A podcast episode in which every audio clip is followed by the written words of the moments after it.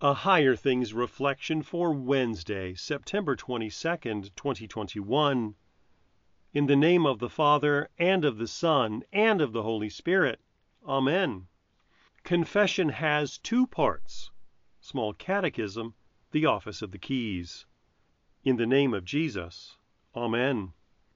The entirety of the Christian life, and life in general, is summed up in this little phrase confession has two parts. That's it. I bring my sins to Jesus, and Jesus forgives me. I contribute nothing to my salvation except my sins, which are forgiven in the name of Jesus. I bring death, and Jesus brings life. We often make the mistake of thinking that our life should be lived perfectly, when really it is meant to be lived in forgiveness.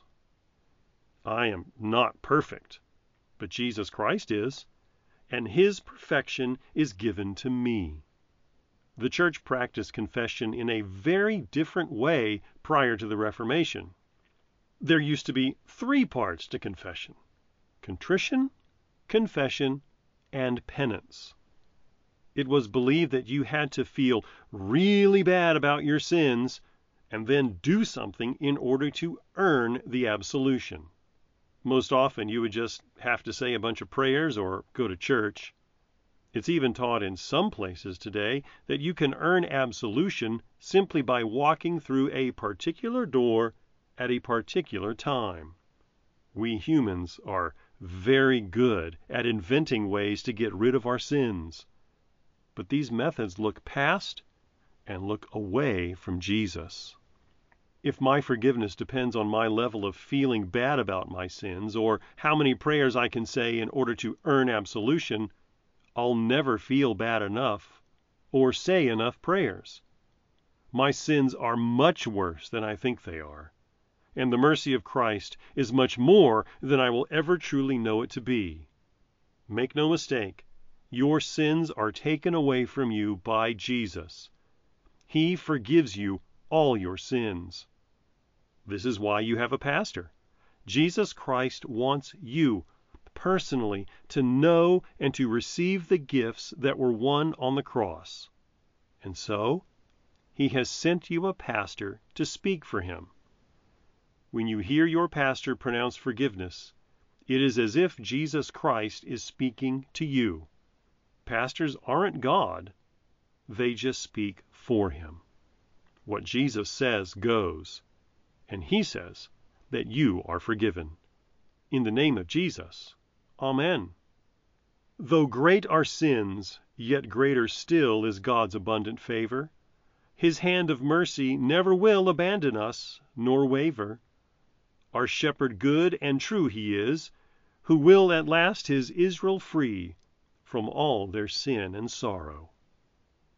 I believe in God, the Father Almighty maker of heaven and earth, and in Jesus Christ, his only Son, our Lord, who was conceived by the Holy Spirit, born of the Virgin Mary, suffered under Pontius Pilate, was crucified, died, and was buried. He descended into hell. The third day he rose again from the dead. He ascended into heaven and sits at the right hand of God, the Father Almighty. From thence he will come to judge the living and the dead.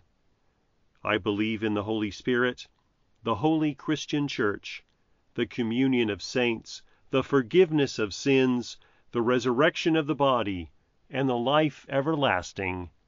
Amen. Our Father, who art in heaven, hallowed be thy name.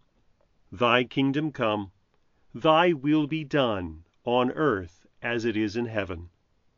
Give us this day our daily bread, and forgive us our trespasses, as we forgive those who trespass against us. And lead us not into temptation, but deliver us from evil. For thine is the kingdom, and the power, and the glory, forever and ever. Amen. I thank you, my heavenly Father, through Jesus Christ, your dear Son, that you have kept me this night from all harm and danger, And I pray that you would keep me this day also from sin and every evil, that all my doings and life may please you. For into your hands I commend myself, my body and soul and all things.